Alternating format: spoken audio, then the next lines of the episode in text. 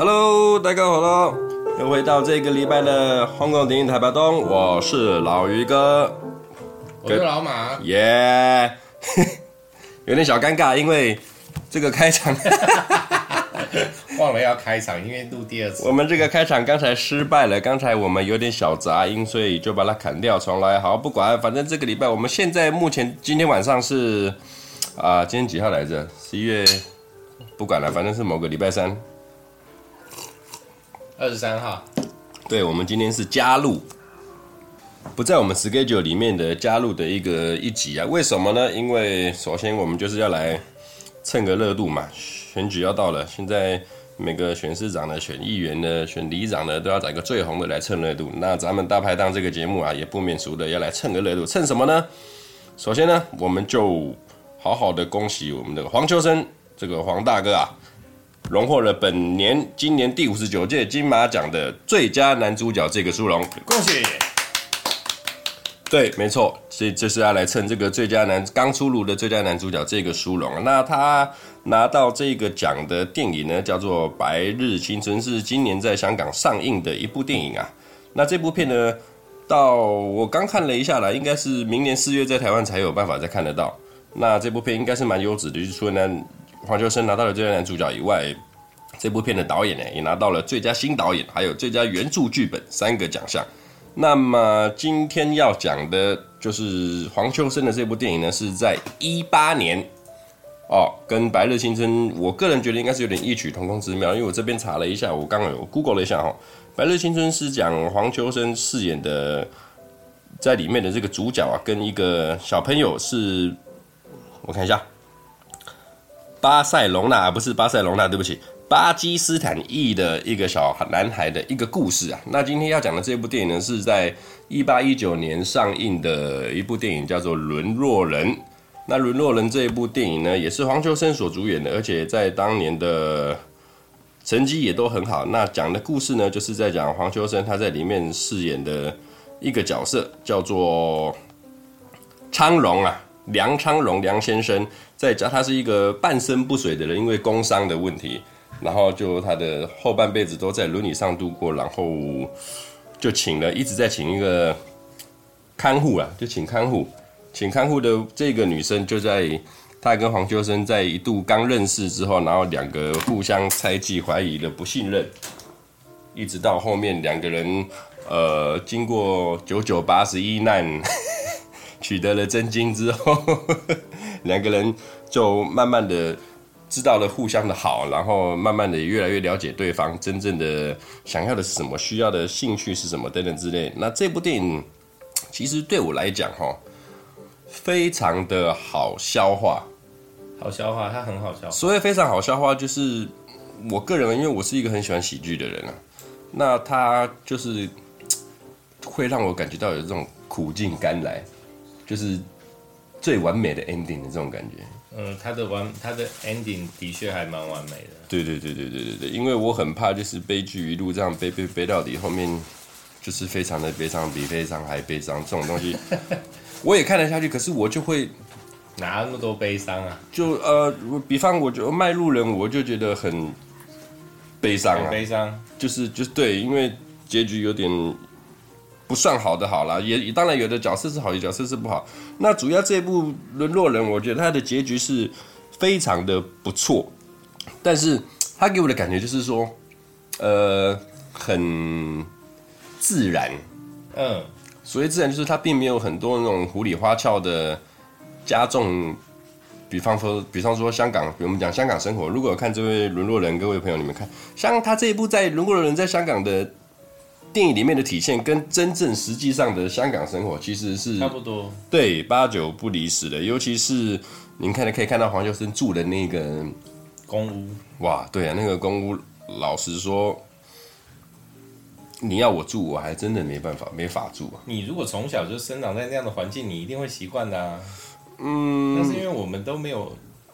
经过过那样的状况啊，你看他们公务的人有多少？是啊，是啊，是可以，啊、是是可以这么说。但黄秋生在片里面，其实他本来不是住那个公务的，他本来其实他是一个条件很好的人啊，还不错。工头嘛，我记得。对啊，对，他是一个工地的工头，他是塞卡拉的，就是卡拉的国语是什么？呃，挖土机。对，是吗？他是塞卡拉的吗？对啊，还反正他就是一个工地的工头嘛，然后意外的被被东西砸到之后，他就半身不遂，之后就开始，对对对，就开始做轮椅，之后导致他的生活也一直越来越不好，才开始请这个菲佣。那这个菲佣他的名字叫做本名啊，我这边讲本名，他叫做激素孔尚志。那我刚才看了一下，哇，不简单啊，很厉害的人。对啊。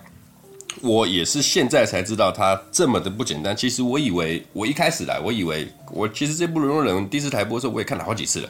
我一直以为他们就是去海选一个菲律宾籍的嗯素人，嗯，然后选到一个还不错的角色来演。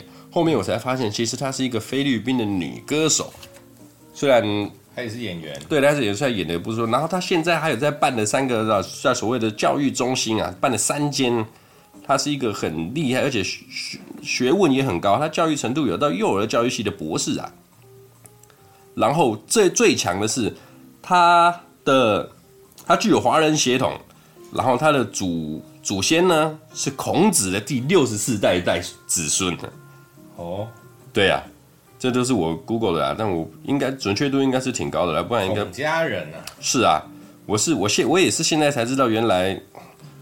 孔门子弟，孔家世传，还有慢慢还有传到菲律宾菲律宾去啊！因为我一直以为这个他们就是找一个很普通的女生来演戏而已，就像当年他一开始给我的感觉就是，以前你有没有看过那个早年香港电影，大概九零年代初吧，《上帝也疯狂》，丽书啊，有，我一直以为他们就随便去随便瞎找一个外国人，然后就来演了，像丽书就是这种感觉。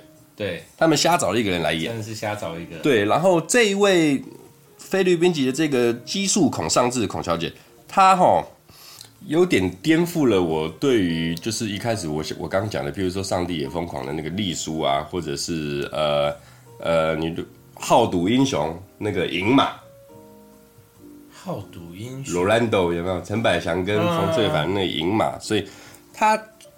绝对比我前面讲的这几个外籍演员都还要强很多，包含他在这一部片里面的表现，我觉得是相当自然。他看让我看不出来说他其实没有什么演戏经验，就是 哦，应该我应该是这样讲，他也是因为没有太多的演戏经验，所以他来演一个很单纯的菲佣就会相当的自然，相对的自然。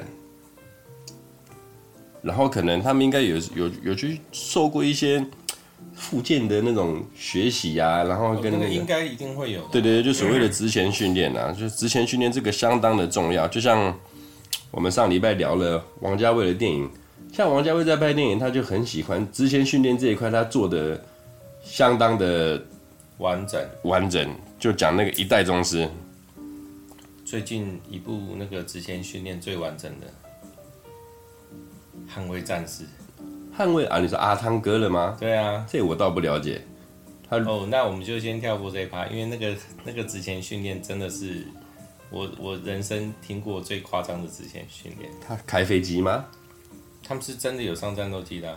你说他阿汤哥本人？所有人，所有人。嗯，捍卫战士其实老实说，他这这个系列我还真的没看过。第一集不用看，直接看第二集就好了。他总共有几集啊？两集啊，总共有两集。嗯。哦，但是第一集是啊，他们隔了这么久啊，四十年，隔了这么久啊，还是三十年？对啊，对啊，对啊。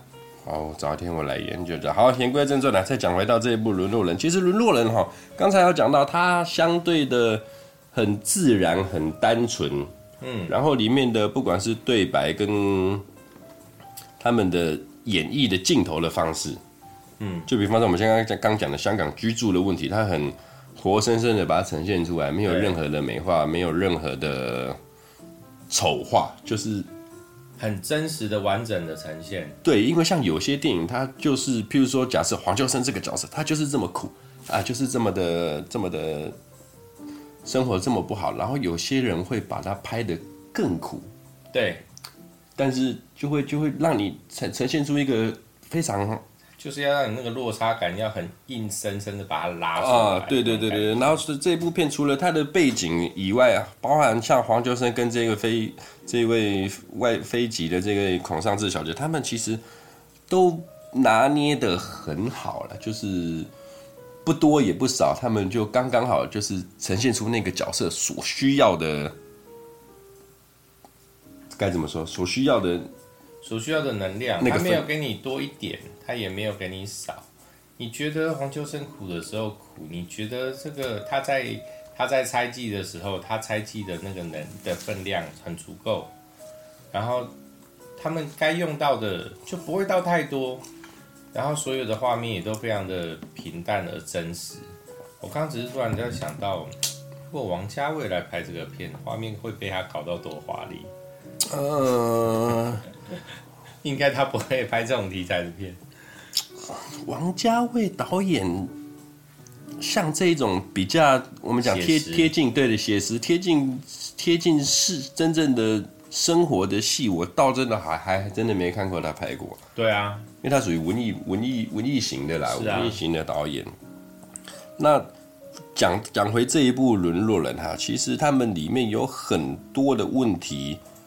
像他们的老人问题啊，跟那些家，像黄秋生在戏里面有一部，我就觉得他的观念跟我有点相同。嗯，我先讲他戏里面哈，有看过这部戏各位听众，这部戏里面黄秋生就是因为他他原本是一个很有一个家庭，有一个正常的家庭，但是他的因为意外之后，感觉上就是他自己要与他的。对，他自己要承担，他也没有办法做回正常人，也没有办法过正常日子，所以他决定跟他的老婆孩子分开，他自己选择分开的。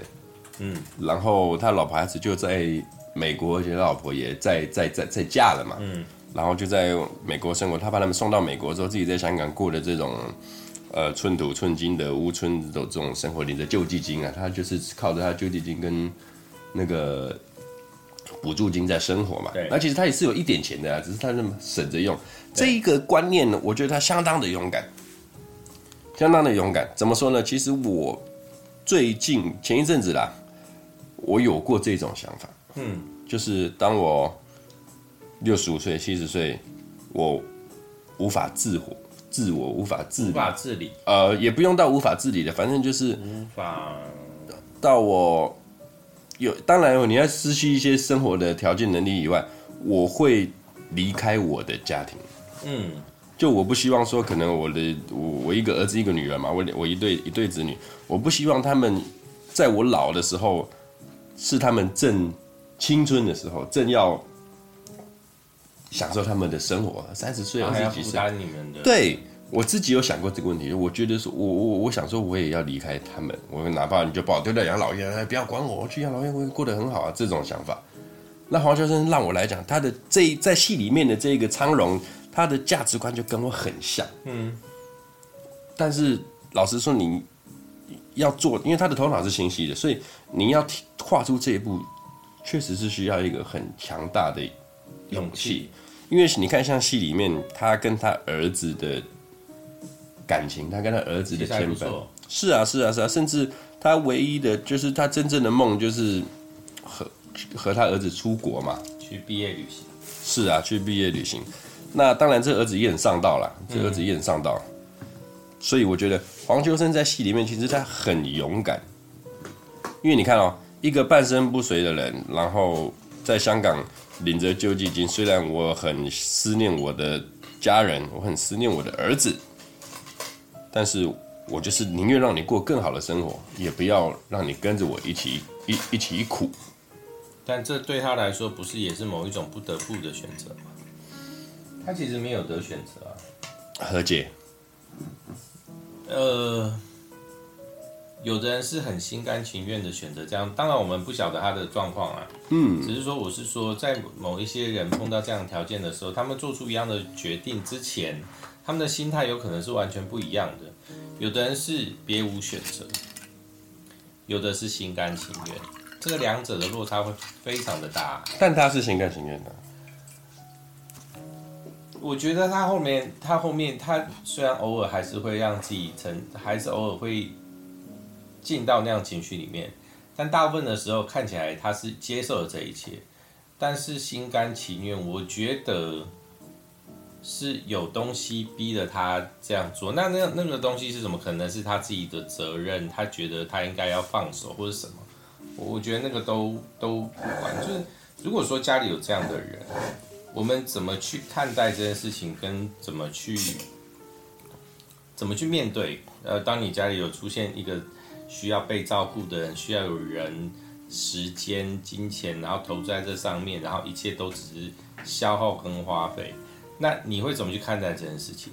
我觉得这个就跟你前面讲的，你会选择很勇敢的去离开。那问题是离开的状况呢？又比如说养老院，养老院搞不好对他们来说开销更大。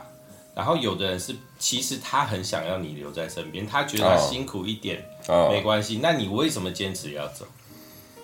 对，那对，所以这个就是没有沟通，在那个观念冲突的冲撞之下，就有可能很多可能很多很可能的可能性会发生，所以就不晓得，就有时候想法就哦，你觉得这个想法是好的，我也觉得不错啊，只是。你是不是应该要考虑一下，你身边人他们到底应该，他们到底怎么想？哦，我觉得那种东西需要沟通。哦，所以这就是这部片最大的问题了。对啊。苍龙，苍龙，黄秋生饰演的苍龙跟这个阿莲呐、啊，这个阿莲，对阿莲，他们就是一个沟通的问题，沟通上的问题。其实他们剧情一开始就是很典型的，我们从以前的戏剧，不管是电影或者是电视剧的开头都一样，不管是这种主仆的。关系，嗯，或者情侣关系，甚至是上司跟员工任何的关系，就是从互相讨厌，嗯，也不到互相讨厌，然后猜忌、怀疑啊，我每天要盯着你有没有偷懒啊，你到底有没有做事，嗯，甚至说你去买菜的时候有没有偷斤减两，有没有偷塞一点在自己口袋里？是啊，是啊，是啊。然后其实幸运，我觉得很幸运的是，他们两个遇到了彼此，嗯。不然，照理讲，就是以这种状况啊，不应该会呃，我应该是说，双方其实都是内心地相当善良的人啊，所以才会这一段我们讲的忍耐期吗？或者是磨合期啊啊，是啊，磨合期，非常磨合的磨合期，他们都撑过去了。对，而且在他们两个撑的时候，其实并不是冷处理，嗯，就是我看得到。问题，然后当然我会针我会针对这些问题，以以黄秋生的角度，我针对问题这些问题，我去骂你，嗯，我会去靠背你，嗯，那以这一个阿莲这个角色，以以他的面相来看，他也会去讨厌这个雇主，然后甚至想着啊，我要不要再换个雇主去申请什么之类的。但是他们在这个过程之中，也是有去试着理解对方的。想法对，试着理解对方的想法，试着理解对方的感受，然后试着去真正的认识对方。嗯，我所谓认识对方，就是说真的，像刚刚我讲了很多主仆关系、工作关系、情侣关系、朋友关系，你他们真正能做到的是，他们想要去认识对方，就已经突破了那个、嗯、我们讲的主仆的那个关系。那当然，其实整部片有一个，我一直都到现在，我有一点。觉得蛮想探讨的问题，就是说，嗯、这种关系我们该把它称呼为什么关系？嗯，就好像我在里面有看到一点 something，哦，嗯，但是每个人的想法会不同，或者是以这样的表现，他很容易被导向到某一个特定的角度，嗯、就是他们两个人可能会发生。男女之情的那种想法，就连黄秋剧里面黄秋生他妹叶童这个角色，他都有很明确的这样子表达过啊。但是这真的是这样吗？就是每个人看的角度会不一样。虽然说最后面，虽然哎、欸，他们讲那三个字，其实到底什么意思我不懂。最后面，嗯嗯。嗯，好，那个跳过。OK，OK. 对，就是他们心里面怎么想，我不晓得。但是你要把它解读成什么样的关系？你看到，如果说我们直接把他的角色赋予，如果这是一对感情非常好的父女，其实他们的行为也没有到太多或太少或不合理合理的状态啊，oh. 所以很就是很符合。对，好了，如果说再拉远一点，就是忘年之交呢？No No，我想到了，我想到一个活生生血淋淋的例例子了。嗯、我刚才灵光一现，嗯，根本就是现实版的沦落人。嗯，陈松勇，勇北啊，嗯，你应该听过他的新闻吧？哪一个新闻？咱们陈松勇用贝尔，他中风多年嘛，嗯、他其实也是，呃，他跟他跟戏里面黄秋生比较不一样，他是真的没没有家庭，没有子嗣，他就一个人。嗯，中风多年之后，他就请了一个印尼的外劳。对，请了一个印尼的外劳之后呢，在这三十年、四十年间，这一个印尼外劳对他无所不至的照顾，无所不至的，就是帮助陈松勇他的中风生活，他的生病生活，嗯、然后一直到。陈松勇啊，他也是在今年还去年去年离开我们的，这啊，他这是很好演员，我们下次找机会来聊聊他。他在离开了，在还没离开的时候，其实他就买了很多啊礼物啊饰品什么的，反正就是对、嗯、对对这个看护外劳非常的好。嗯，然后到他，我记得我看新闻，我忘记了是正确金额是多少，反正在陈松勇离开之前，他就有写了一个遗嘱了。嗯，他的遗产不知道是一百五十万还是几万什么的。反正有一个很也也是有一笔大数字，嗯，他就指明就是说全部都给那个对，然后让他安心的回印尼去去养老去生活这样子，嗯，对，然后其实他们在理论上啦，陈松勇在往生的那一刻，嗯，他们的契约就是已经解除了。对，但这一位这一位看护解，也就是解除之后，他也是留继续留在台湾，帮陈松勇说的身后是什么，叭叭叭叭，全部都打理完之后，他才离开。我不晓得现在有没有在台湾了，但是我确定的是，他那时候是他后面的事情都全部处理完。对，嗯，对，这他就是我刚突然想到，就是像你刚讲的关系的问题。嗯，那父女情吗？或者是这种这很深的主仆的？情感也好，就我刚想到，这个是确实是可能发生的，嗯、因为陈松勇这就是这样活生生血淋淋的例子。那但讲回这一部《沦落人》里面哈，我们说真的，嗯，交友要谨慎啊。交友要谨慎。呃，嗯，不会，我觉得我我也我想过这个问题，就是这部片里面的所有的人，其实都是好人。只是说他们站在不同的角色，发挥他们的能力，然后选择对他们最适合的方法。我我觉得是这样。我我觉得我觉得啦，你可能想讲的是他的那些姐妹啊，是啊，对不对？是啊。但是他们做的其实没有错啊，就是保护嘎吉浪嘛。对，就是保护自己。然后呢，第二，他们讲里面，譬如说，哦，那个如果是你工作。范围以外的事情就装傻，啊，不然的话很容易被那个雇主无限上纲啊。哦，对，这种老板我们一定一定听了很多了。这确实，那他们也只是在保护自己。这确实，对啊。而且他们这样资深一个人，你看其中有一个来台呃来到香港工作时间这么久，然后他们也是很有感情，所以家里老太太死的时候他这么伤心。哦，是啊。然后。也因为他老太太死了，所以他必须要回去了。他反而不想回去了。没有，他只是很伤心老太太死了啦。对啊，啊，因为老太太死了，所以他也就是工作结束，因为他应该主要的工作内容是照顾老太太。嗯哼哼哼。啊，他就说老太太是一个他碰过最好的人啊，然后老太太死了，所以他回去。所以他们还是真性情的，只是他们的做法会被。其他的人所影响，不要说他们啦、啊。我看到那个时候，我就第一想到一件事情，就是我们我以前我以前是有当过一小段的职业军人嘛，啊，听说过嘛，啊，然后呢，我们就会碰到，呃，有一呃，我是职业军人，所以军官，然后呢，我们会在里面碰到狱官，就是义务役的，然后是也是军官，然后他们都是高学历，他们才要帮他考上狱官。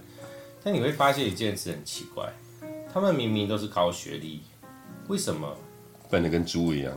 呃，不要说笨得跟猪一样，就是你觉得他该会，他为什么都不会？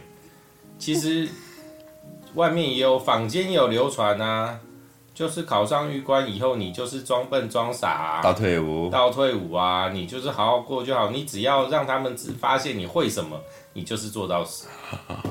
这不就是很正常的事情吗？好像是啊。这个这不是人好不好的问题，这个本来就是，那好，比如讲人的劣根性跟人的黑暗面哦。但是你不能因为因此而判定，其实。他们在做这些事情都是有他们的立场，嗯，对啊，他那些姐妹这样跟他讲，也是希望他保护好自己啊。这么讲好像我又通了。对啊，所以里面没有坏人，每一个都是好人。所以你看，像叶童那时候去他家，他他的去他家看他，然后反应那么大，但是最后当他发现他的那个卡夹里面那个放卡片的皮夹里面多了一张。照片的时候，你看他高兴的那个状态，哦，是啊，就表示他其实是很爱他哥哥的，但是他的现实啊不允许，也不是不允许啦，就是就他们在现实生活上的确有一点摩擦，他知道他哥哥其实就是个麻烦，他们任何人都没有办法扛下这件事，是啊，他必须考虑到他其他的人，身边其他的人。其实叶童在这一部戏里面的表现恰到好处了，恰到好处，嗯、就是。当然很久没有在荧光幕前看到他了。其实他以前我是我是一个很喜我蛮喜欢他的，嗯，但是我觉得他的角色那个时候给我讲，像我其实说真的认识他时候，就是在拍一些跛豪啊什么，就是大哥的女人那些的。我我印象中，我第一次看到他演的戏，应该是台湾的八点档，就很小的时候。有这种事？真的。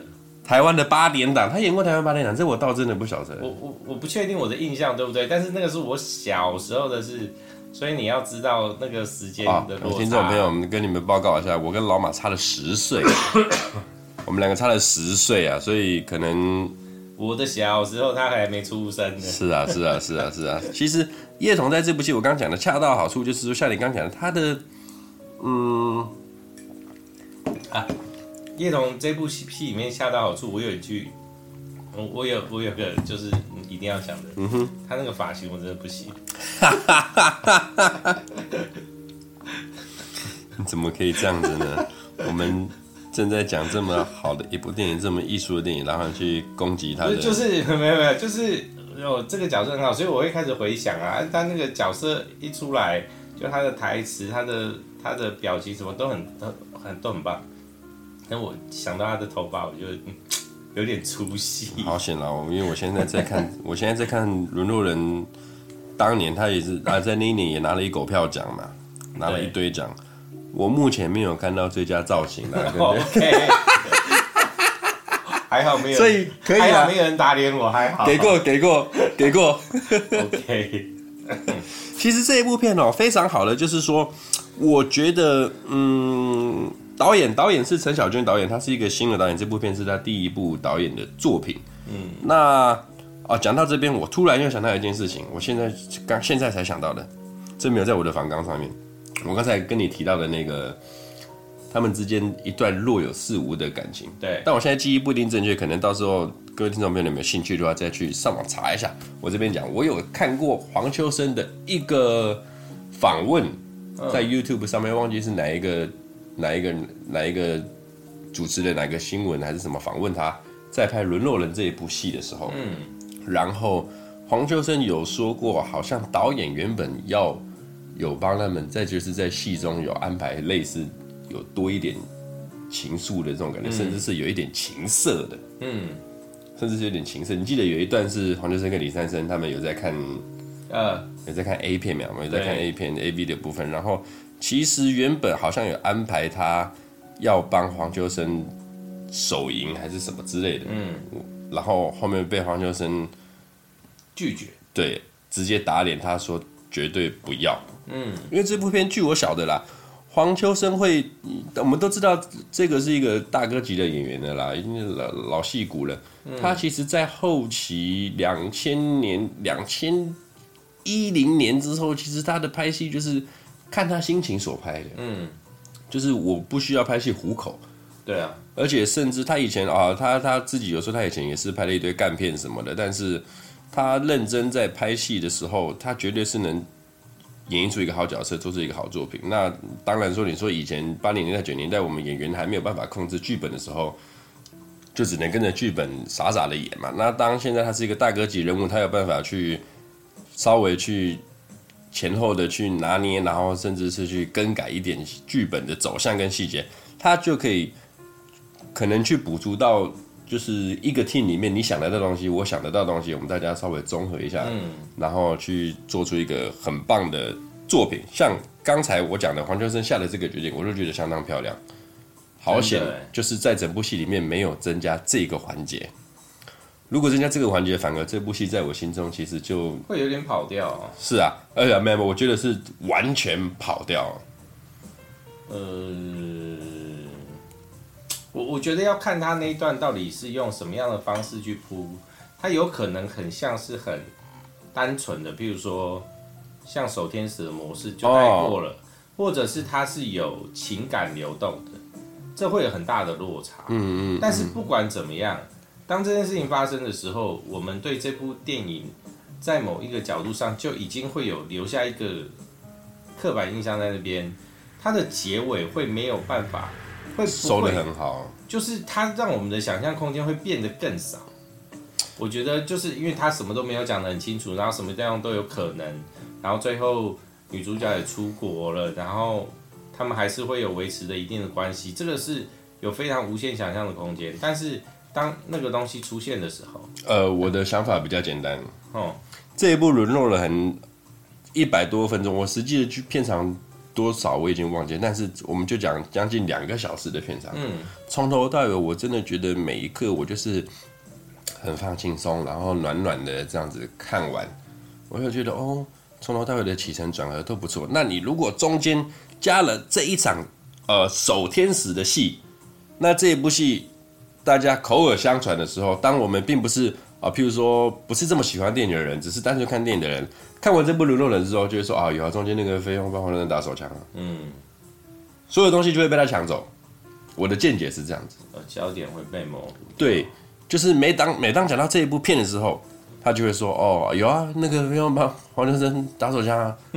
那当然，画面的呈现出来，我我不知，或许他怎么打，我们不晓得啦，但是。不外乎两个话题，一个就是黄先生他帮黄秋生打手枪，第一个就是说啊，他有一场帮黄秋生打手枪的戏剪掉了。你有没有看过那那一这个删减的画面？嗯，对。那我觉得好险没有这一段，真的好险没有这一段，不然整部我觉得就是很温的、很顺畅的一部电影，差点就被他给毁了。那我觉得应该。好了，反正他没有发生啊，我觉得就也还好，真的。对了，那其实像黄秋生哈，他在这一部戏里面，我觉得是一个教科书级的演绎方式啦。就是我不晓得他是不是有很认真的去揣摩练习，当然这是一定有了，是我不晓得他是怎么做到的。你有发现的话，他在整部戏里面这一个残废的形象。是很残的残，甚至我纵观香港电影这么多部，所有演残疾人士的人，他是最残的人。哦，对你讲这，我才想到，就是你看他在整部戏里面，他真的只有脸部表情有在动作而已。对啊，他的下半身真的完全上上下半身完全没有知觉，然后连他吃饭的，你看他拿那个。汤匙在吃那个饭的，能吃不能吃那个？我跟你讲，哇，真的是活灵活现出一个残疾人士该有的。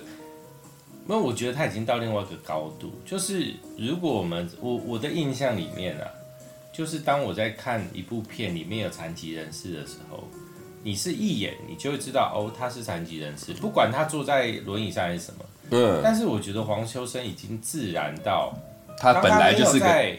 不是他本他没有在动的时候，你会觉得他很正常，就是他本来就是这样，嗯，然后你根本不会想到他是残疾人士，但只是因为他坐在轮椅上，那坐在轮椅上其实就很多片来讲说，谁说坐在轮椅上就是残疾，或者是他残到什么程度，嗯，这不一定嘛，但是哦，胸口以下全部瘫痪，双手动作不灵活，这个很瘫哎，对啊。很残哎，而且他他的他表演就是很自然，就是比比残疾还残疾啦，比残疾还残疾，是没有到那么残疾啦。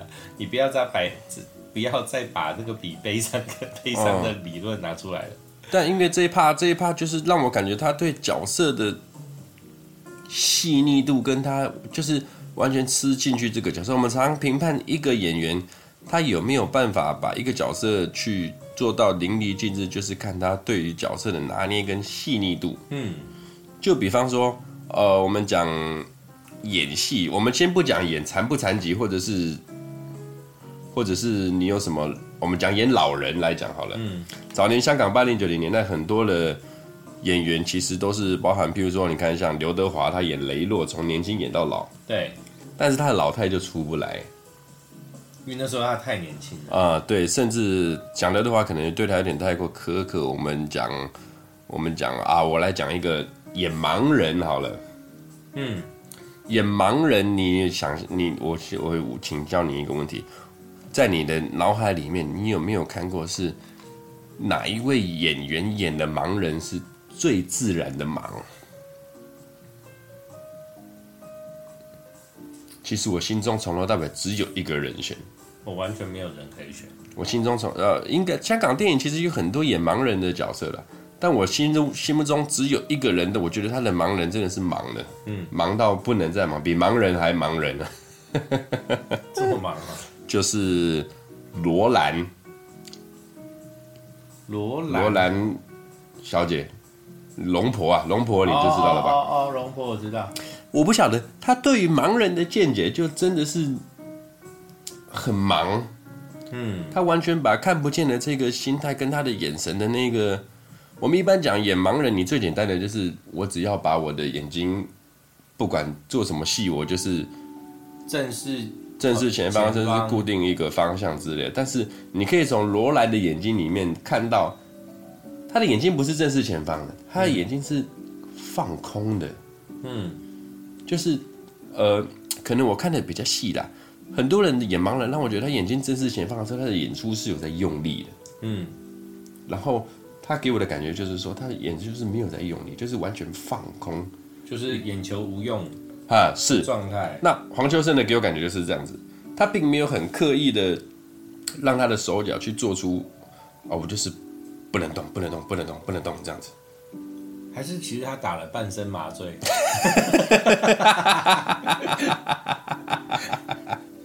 他真的不能动了。对，其实黄秋生哦，说真的，嗯，我们常常讲香港每个人，现在很多只要是你出道二三十年，在电影圈混很久的人，他最后都是会混到一个影帝。我们都会称呼，只要谁出来，梁黄秋生啊、梁家辉啊、什么刘德华、梁朝伟，这些都会有一个说影帝，什么什么影帝，什么什么影帝。但我个人觉得黄秋生他是以这部《沦落人》来讲。他是一个，我个人觉得以香港电影，对不起，我喝杯酒。他是觉醒比较快的演员。觉醒？呃，我讲觉醒可能比较电动的感觉，就是说，嗯，当然我们每个，我看每个人演员的演技，通常都要磨很久之后，才会在突然一部作品之中。觉醒了他的演技，哪怕你遇到好的故事，甚至说你遇到好的导演、嗯、好的好的搭戏的演员也好，会突然去觉醒你的演技。嗯，那黄秋生老实说，他呢刚出道的时候，不妨他也是演一些小角色开始嘛，小角色出身。那我这边刚才有稍微看了一下，其实哈，他对我来讲，他觉醒是早的，就是其实。我现在看他第一部电影啊，对啊，电视剧我不讲，我我这边只针对电影。他从一九八五年开始去演一些小电影，嗯，而不是小电影了，小角色，嗯，然后一路混混混混混，一直到，呃，其实到九一年的时候，他演的其实这也是一个小角色，枪神周润发跟梁朝伟的枪神，嗯，他在里面演的那个反派，对。其实就已经刻画的很好了，嗯，他非常非常就是对对他的反派，让你不会让我觉得说这就是一个一个反派，他有对他的角色刻画的更鲜了一点，然后再来隔年的九二年，就是他以香港第一个靠三级片拿到金像奖影帝的人肉叉烧包嘛，嗯，那个时候就是我觉得就是已经他觉醒的时候了，就是他可以把一个我们讲人肉叉烧包这种算是一个三级片，一个呃不是商业也不艺术的片，就是一个剧情恐怖片，但是他可以把里面这个角色。做的淋漓尽致，然后把故事完全可以做到扣人心弦。但是同时间你要看哦，他在那一年他也是也演了一大堆我们讲的干片，嗯，什么《逃学威龙三》啦，什么《画英雄》，他演那个刘德华的同事嘛，等等，他也是演了一大堆的干片，嗯。但是他可以在很多人呢、啊，那个在那个时候，我觉得很多的演员并没有办法在干片跟。认真演、认真演戏的片做转换，同年代的我感觉出来有做到这一个程度的只有梁朝伟。嗯，那梁朝伟不讲，他在上个上一集我们就讲过了，他就是他没有演说，不管什么样的片到他手上都不会是烂片。对，无敌啊，无敌的情况，嗯、无敌的情况。那但是我记得我好像在某一个访谈里面看到黄秋生讲，他说《人肉叉烧包》这部片，他好像。对他来说不需要演技，他我记得他好像讲过，他是属于把角色放到他自己嗯里面的状态，而不是进入角色的状态。所以他为什么这么容易驾驭所有的角色？你会发现，其实他说其实就是这些东西都是他自己，只是你要把哪一个部分放大而已。我记得他是这样讲的，所以你才会觉得都很自然，因为对他来说都是他，都是他自己，他并没有什么东西是需要去特别放到角色里面去的，对他来说没有。那这么说的话，就代表他本身的东西就要很多了。多。对啊，他他里面的他心里面的东西就必须要到很多，他才能做到这一块。对啊，因为我们刚才讲觉醒，譬如说啊、哦，我这边也不是在回谤任何人。我只是做个我自己内心的讨论。刘德华，嗯，拍了这么多部戏，最少一两百部有了。我一直觉，我个人见解啦，我一直觉得他觉醒的时候是在，呃，我觉得我一直看到他演门徒的时候，我才觉得，哦，啊，他是个影帝。就当然，他前面我们不讲，他确实接了很多商业片啦。对啊。在九零年代的时候，有时候是被黑道压着片、压压着拍片的，这个大家可能你们都有耳闻了。我们以后来聊一下黑道压人拍片的这些电影。但是刘德华说真的，他前面的干片居多啦，嗯，上一片干片居多，一直到我真正就觉得他这个人很有，有很认真的在演戏的时候，我真的就是到门徒才让我感觉说，哦，有一个影帝级的表现，或者是无间道，但无间道跟门徒又差了。四年五年左右，嗯，那黄秋生是我个人认为觉醒的很早的，就譬如说我们讲刘青云，他也是九六年九七年开始演电影，甚至有开始演主角哦，但一直也是到差不多两千年左右，两千零几年就是神探那个那那那那那个时段，嗯，我也觉得哦，他也是那个时候才觉醒进化。的，嗯，但所以。应该就像你讲的啦，一个演员里面，他身体里面跟他的脑里面的养分有多少？对啊，到底是我去演角色，还是角色在演我？我刚突然想到，你刚才讲刘德华的时候，我突然想到一件事，就是我突然想到，如果《寒战》第二集里面的任何一个角色，或者是哪一个角色，刘德华可以胜任？嗯，我我在用感觉在这样问我自己，我还真不知道。他寒战第一集他就有演啦，我知道那个保安局长啊，是啊，我知道啊。但是我的意思是说，你看第二第二集的那那些卡斯跟他们每一个人的那个对戏，然后那些冲突，我觉得不行哎，因为老实讲，我个人心里的的的一个 label 啦，梁家辉。嗯，黄秋生，嗯，梁朝伟，嗯，他是比较 top 的，嗯，就就是在食物链的第一层，影帝的第一层。周润发呢？周润发也算在在他在一点五左右，但是他也算是一啊。嗯，只是呃，其实他的时代跟他们比较不同，哦、他们有落差。对，他的时代比较不同，所以周润发我尽量不把他们摆在同一个位置上。那第二层级的才来，可能才来轮轮轮到呃刘德华、张学友之类的。嗯。对，那剩下的排不到坎的，我们这边就保护当事人。你这样已经得罪很多人了，你没有差了你？没有没有没有，其实大家都是好演员啦。香港真的有很多的好演员，不是的，主要就是讲这部。其实我有注意到一件事情，这部片的监制，这部片的监制是陈果，我不晓得你知不知道这个人？我我也我知道啊，陈果他其实，在。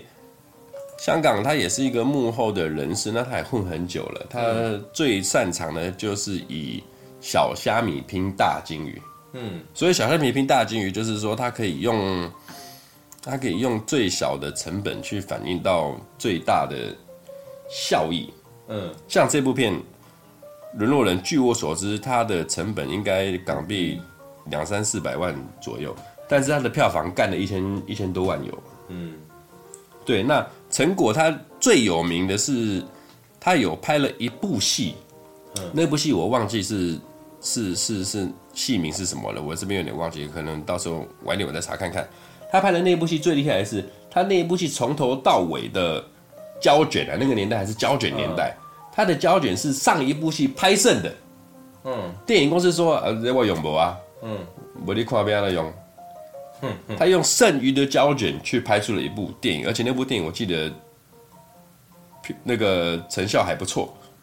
嗯，对，那所以其实像这种小成本去撞大荧幕的这种概念，哈，香港很厉害。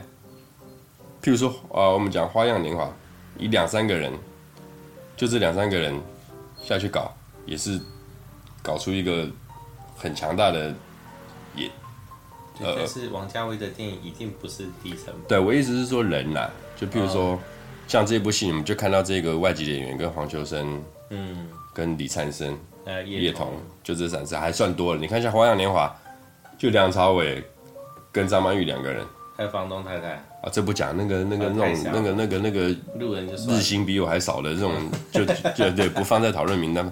这我就觉得很厉害。像这一种戏哈，当年有一个电影公司叫做二友电影公司，二友电影公司的创办人是陈友，嗯，四目道长陈友，温拿五虎那陈友跟张坚庭，他们两个做的这个公司，其实他们也都是这种以小博大的精神，嗯，他们也都是一部片就用两个人、三个人，他最屌的一部戏，我们下次可以来看一下，叫做《表错七日情》。里面就有一点《花样年华》的感觉，像《花样年华》里面从头到尾，我们就看到梁朝伟跟张曼玉。啊，喝太少了。《表错七日情》里面从头到尾就只有钟镇涛一个跟叶童两个人。钟镇涛跟叶童，对，然后他们的预算当年是我看一下。个十百千万十万一百四十万的港币，砍了一千五百万的票房。更屌的是，他们从头到尾就在一间屋里面。哦，他们是不是每年见一次面的那一部？不是，不是，不是。这部这部《表错七日情》，它的重点在于，就是说啊，这是这个故事，我在我刚开始搞的前几集有讲过。陈友的陈友的一个 idea，他陈友当年他在香港。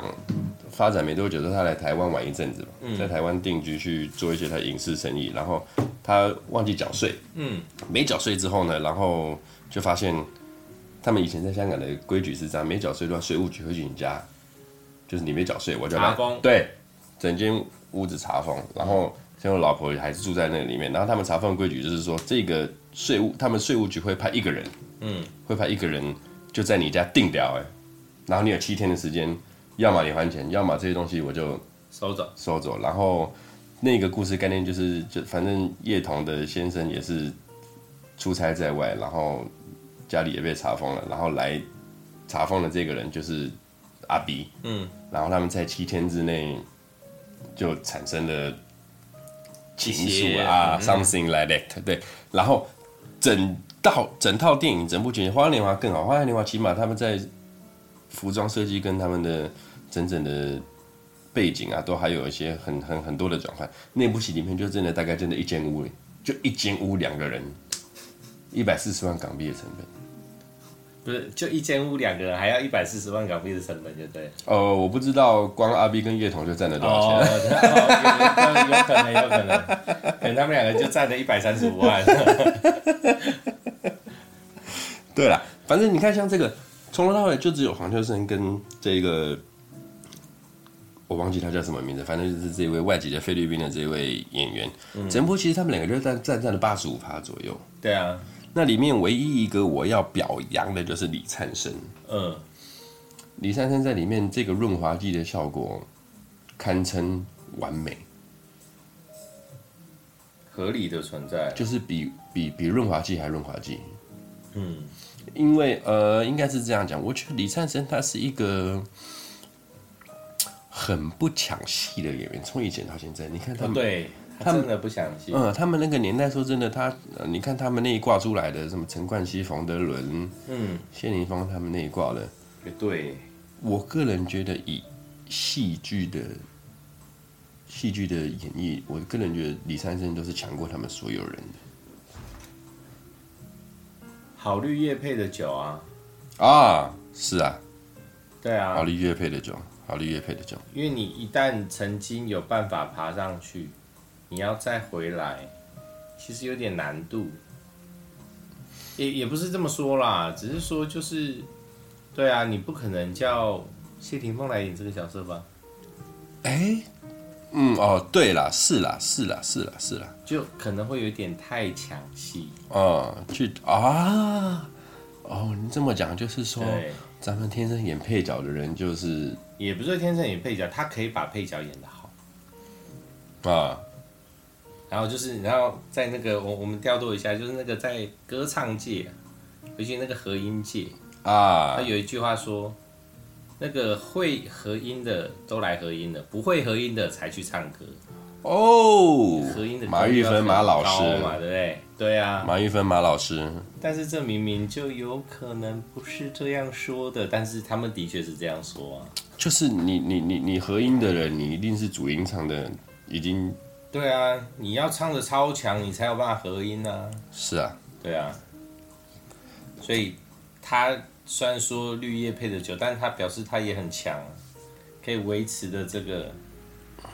但因为他跟他呃，他跟他跟黄秋生其实是老搭档的啦。他们应该都是老搭档了吧？香港就那些演员哦，没有你搭档，你有分长搭多搭档跟对对对，你看我们你说最最最经典的，譬如说周星驰达叔这种，这就不讲了。对啊，啊，或者是我们讲演员的不讲，然后导演的像。杜琪峰就一定要用林雪嘛，嗯，那王家卫一定要用梁朝伟嘛，这种老搭档不讲。其实像黄秋生跟李灿森他们之前也有一部作品，九八年哦，这部戏对我，然后那一年九八年的这一部《野兽刑警》，嗯，也是他们两个搭档，黄秋生为主，李善生为辅。那那一年黄秋生也靠这部电影拿了一部拿了一个影帝，嗯，黄秋生据我所知，呃，就像呃。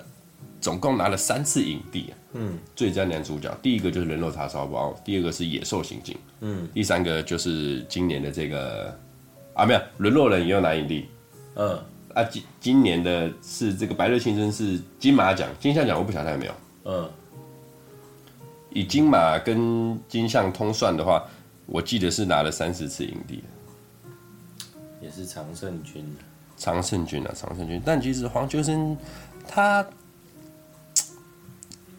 戏外的人比较，就是争议性比较多。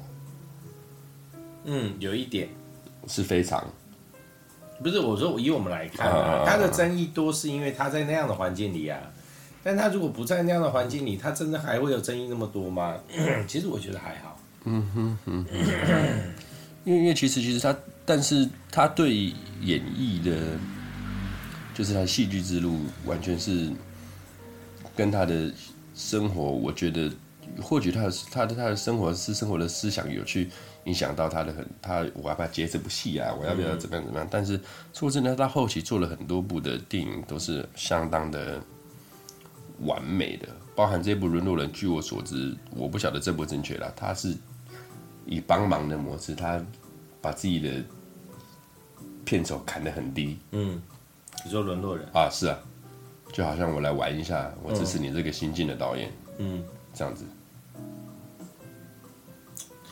这部片在看，我想跟你聊一件事，就里面有一个部分，嗯、其实大家都碰过，但因为我知道你是老灵魂，就是你对菲佣的看法是什么？啊、感受上，这一个一直在我的访纲上面，但是我都还没有机会讲。现在你讲的，我就跟你报告一下。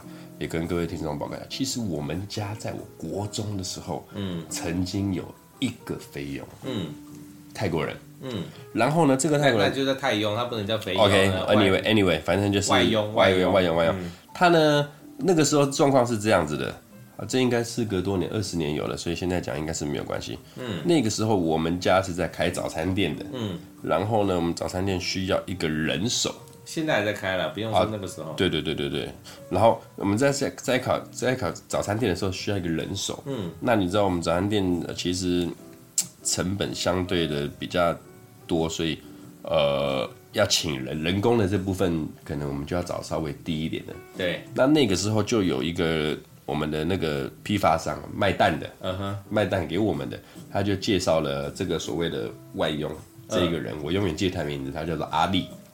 嗯，OK，他说他是一个逃跑的外籍劳工。嗯，他是一个男的女的女生。嗯，他为了他他他是一个为爱而生的人。嗯，他跟随着他的他是合法来台湾的啦，来工作的。嗯、然后之后跟着他的泰国男朋友从工厂逃开那个工厂之后，他也跟着逃了，就没工作了嘛，他就是黑工了嘛。嗯，然后之后就在找工作。那个时候他跟我们谈的薪水是一个月三万块。嗯，OK，一个月三万块，血汗工厂哦，One Plus One 买一送一。嗯，早上五点开始要去我们家的早餐店。买一送一两个人啊？没有没有，我现在跟你讲，哦、我所谓买一送一，是他早上五点之后要去卖早餐，一路收摊之后卖到两点之后，嗯、他住在我们家。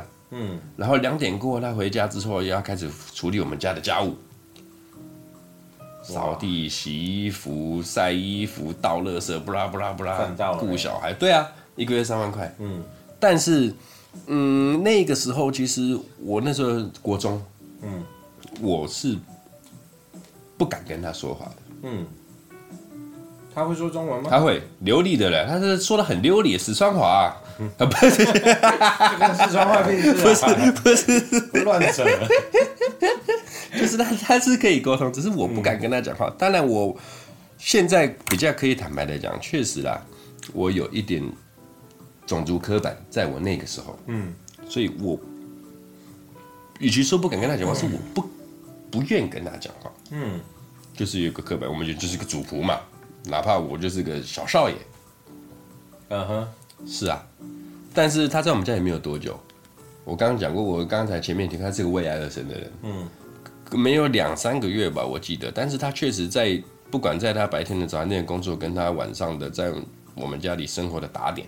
打点的很好，那三个月两个月期间是他我们家最干净的时候，every day。但是他之后又为了爱，没有就为了爱，那他这个男朋友好像又跑去南部，高雄、台南，他跟着你去，这个人就喷了，就没了。嗯，这是我真实的一个那个，嗯。那现在我回过头来看完这部《人沦落人》之后，我发现，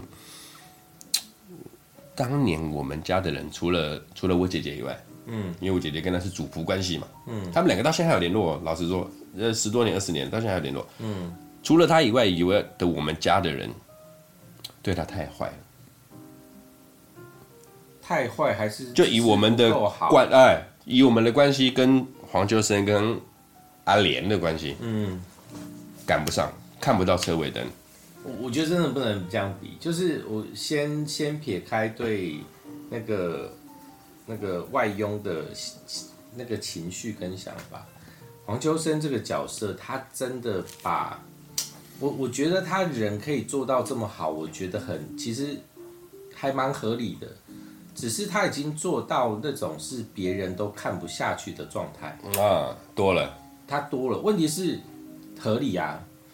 就如果说碰，就是如果说今天在生活里面你碰到一个你觉得他是一个很很好的人，而且你有一点能力帮助他，虽然别人可能不这么觉得，那你会不会去做这件事情？然后你不求回馈，不求回报嘛。然后呢，虽然说中间 他不是一开始买了相机，嗯，然后后来那个为了要帮助家里相机偷卖掉，然后又买了一台，那个转账回菲律宾。然后他们进他房间去翻的那些资料，虽然说我觉得这一段有点不妥啦，但是没有这一段，他怎么有办法去知道这件事情？然后再买了一台相机给他，而且他还不就是好像假装就是你合理了啦，对你不是弄丢了吗？我帮你找回来，这他自己知道怎么可能？哪有这么好的人？他就是把它卖掉，但是我我觉得他做到了。所以你如果用这样子去跟他比，虽然说我觉得他在合理的范围，但是那个合理的范围，太他那个 level 太高了。我们当然不用这样比嘛。我一直都认为我自己是一个很理性的人，然后因为我们工作的关系，也会常常会碰到一些外劳跟外佣，然后甚至认识一些。然后我一直以为，我一直以为我完全不会有这种想法跟跟观念。对我来说，他们就是外国人，我跟他们语言不通，所以。就很单纯的是，我跟他们没有办法沟通。嗯，但是我从我我自从我曾经经历过一件事情，我发现我其实在我心里面还是多少有一点点卡卡的影响。那那件事情是这样，以前我在某一间公司，然后我们是外那个外勤的技术人员，要到客户家去帮客户处理一点事情，公司就不讲了，一讲大家都知道了。然后呢，有一次到一个客户家里面。然后，因为我们的我们的客户都算是一般人，然后这客户何谓何谓一般人？就是他并不是什么商务人士，就是普罗大众都可以是我们的客户啊。然后有一次去到一一呃一间房子是新城屋，还它是在天母楼中楼，它占地还蛮大的，然后就一直有两个人在跟我沟通。一个呢是有一点点年纪的台湾人，Yep. 有一个呢是稍微年轻一点的外佣，呃，外籍人士。那因为我听不懂他，他他会讲中文，但他的中文就是没有到很紫川华，紫川华。也没有不，他不会讲四川华，所以很多事情都是那个台湾人来跟我讲，我后来才知道。我所以，我一开始我有那个感觉是，哦，他可能是外佣，啊，但是他才是老板。事实上，他才是老板。哦，而且他是，好像是我没记错的话，是马来西亚公司的老板，然后在台湾分公司，呃。他是马来西亚公司在台湾分公司的负责人，uh. 那间房子是他租的啊。那个台湾的那个他管家儿不是那个是他的房东啊，对，他那个房子跟他租的。哦，他家很大哎，应该两层楼加起来可能快百平吧。哇，你错失了一个好客户哎。我我是没有错失，uh. 只是我一直在想，为什么我当时会有这样子想啊哈？Uh. 对，合理。对，但是呢。我我不知道为什么，就是因为我们碰到那个外籍人士的，当然了，又在天母，对，又在天母。然后我们一般在一般工作上会碰到啊，然后跟他讲什么时候，他都跟你说，你说什么我听不懂。最讨厌就是这一句。不是啊，他可能真的听不懂，我们就要解释给他听。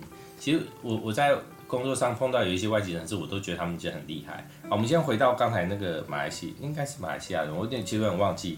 他也一直跟我讲这句话，因为有时候要讲一些专业的东西。那我们讲中文，他可能又没有办法了解那么深，所以他很，我可能去找他，他可能就会讲到五六次这句话，就是你想什么我听不懂，我就哦 OK，所以很多东西就刚才觉得，为什么我会有刻板印象呢？我我真的时候真的是有一点，也没有说到不原谅自己，就 我我我不合理呀、不合理，我真的觉得我不合理。呃，说真的啦。长大事隔多年后，哈，就像你刚才讲的，就像我之前的经验，嗯，只要是人，不管是哪一国的人，都是好人。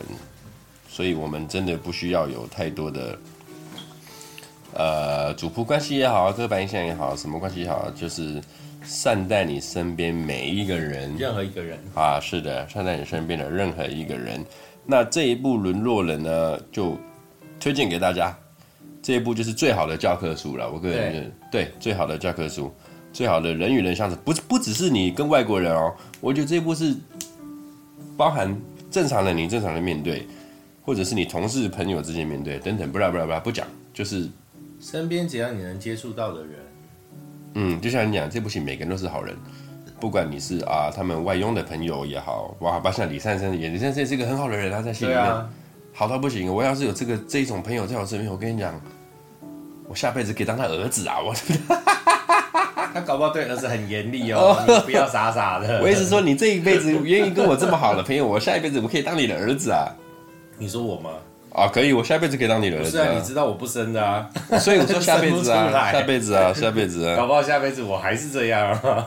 对了，那这一部《沦落人》哈，这是非常的好的教科书了，不管是演绎的教科书，包含你如果有在学演戏的朋友，黄秋生跟这一个外籍的这阿莲这两个角色，绝对是演技，包含李灿森这三个人在里面百分之百，甚至百分之一百至二十，就是演绎的教科书。那。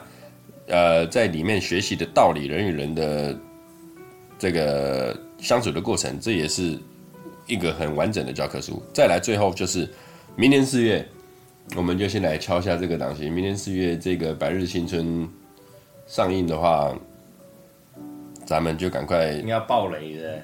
呃，先冲个院线片，先冲一波，再来考虑一下啦，再来考虑一下。嗯，但他应该是不会。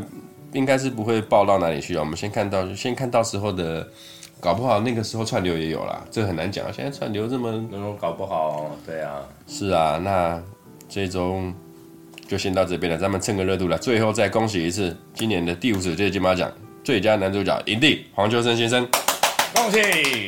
OK，那沦落人推荐给大家，这礼拜就到这里了，再会，拜。喝酒。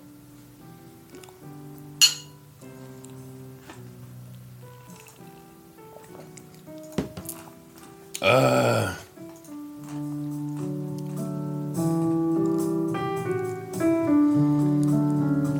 哦，今天确实有点卡，有点急啊。不是因为这铺这片太清新了。嗯，我觉得急还好，但是真的有点太清新了，就它太轻松。啊啊，很放很松去看啊，然后最后得到一个好结尾，就太好了。对对对，太好了，一切都好，没有什么可以靠北。对，没有什么，没有什么冲突，没有什么冲击。确实，但是是好戏了，好戏。对啊。